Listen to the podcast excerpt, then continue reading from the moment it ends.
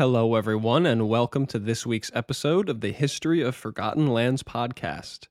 Before we get into things this week, I just want to say please consider following the Instagram.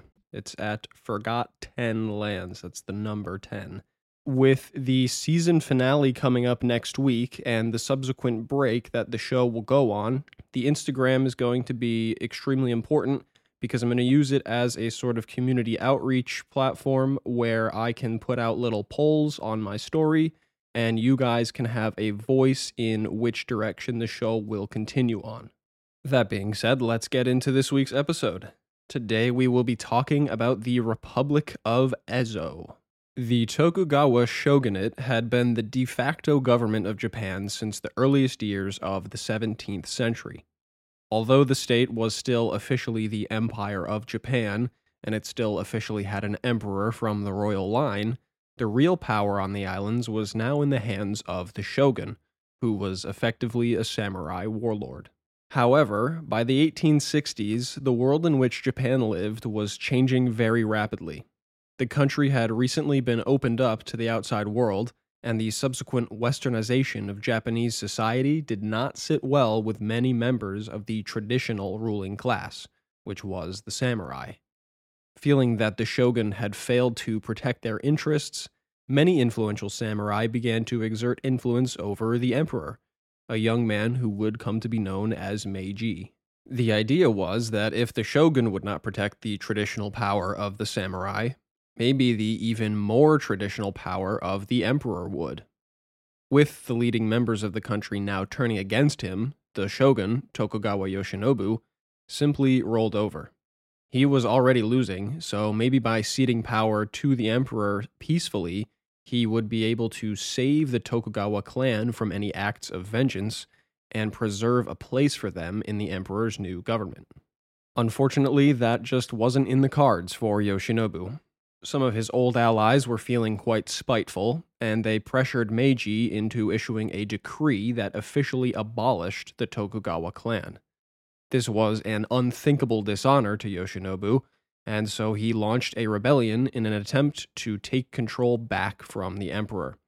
Yoshinobu may have lost some key allies at the top, but the men under his command still outnumbered those of Meiji by about 30,000.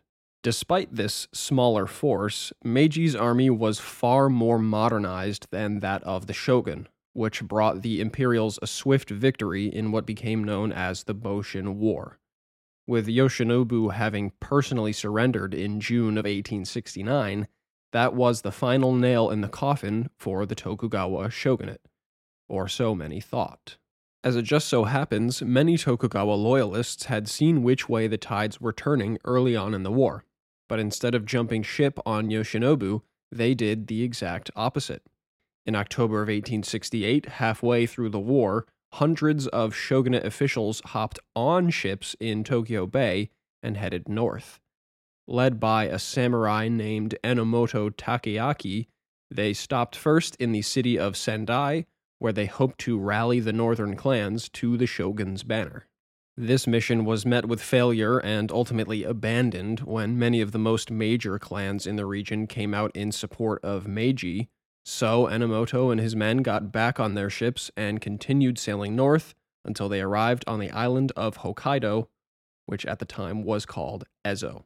If you pull out a map of Japan, Hokkaido slash Ezo is that big, kind of triangle shaped island at the very north of the country. Now that they had nowhere left to go, Enomoto's men needed a foothold on the island if they had any hope of surviving the advancing imperial army.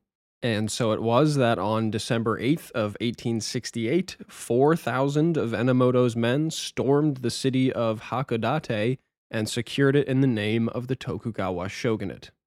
From there, they launched a series of conquest campaigns across the island, which saw all of its most important castles and towns captured before the year was out. Now that shogunate power was secure in the region, Enomoto reached out to the imperial court in an effort to secure recognition from Meiji, but this was firmly denied, no doubt thanks to Yoshinobu's former allies that were still active in court. However, the emperor's failure to recognize Enomoto's government didn't mean he wasn't going to try to make one anyway. Therefore, on January 27th of 1869, Enomoto Takeaki reigned in the new year by establishing the Republic of Ezo on the island of Hokkaido as a breakaway state from the Empire of Japan.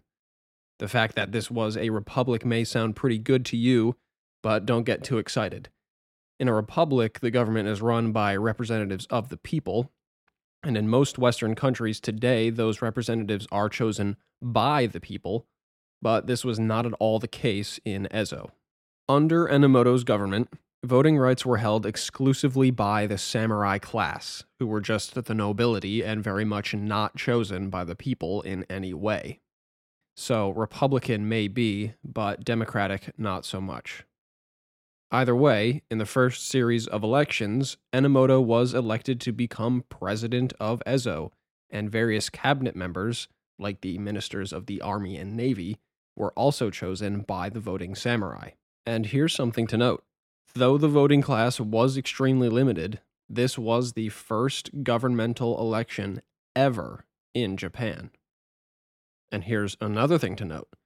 During the early winter months of 1869, Enomoto began to formalize the structure of his military, and in this new structure, the military was commanded overall by the Minister of the Army that I had mentioned before, but his second in command was a Frenchman.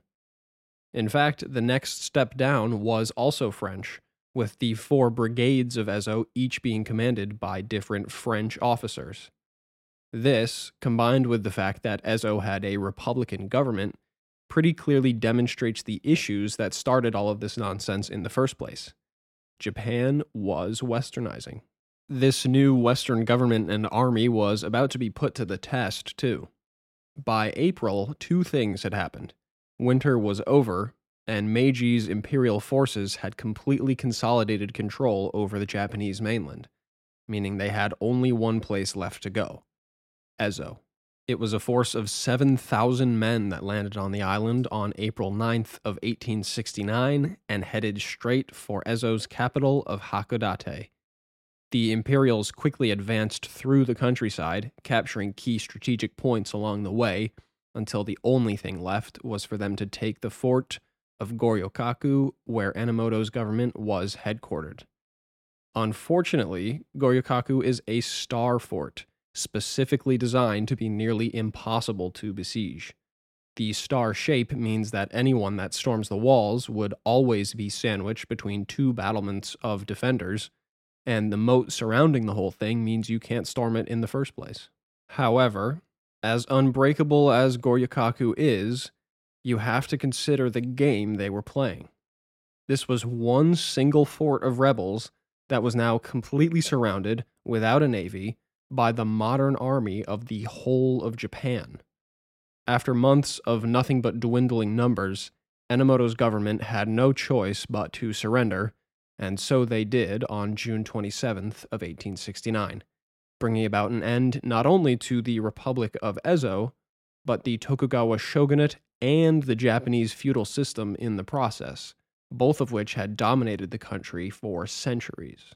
So there you go. Five months of rebellion, and Ezo has been forgotten. But why has the Republic of Ezo been forgotten?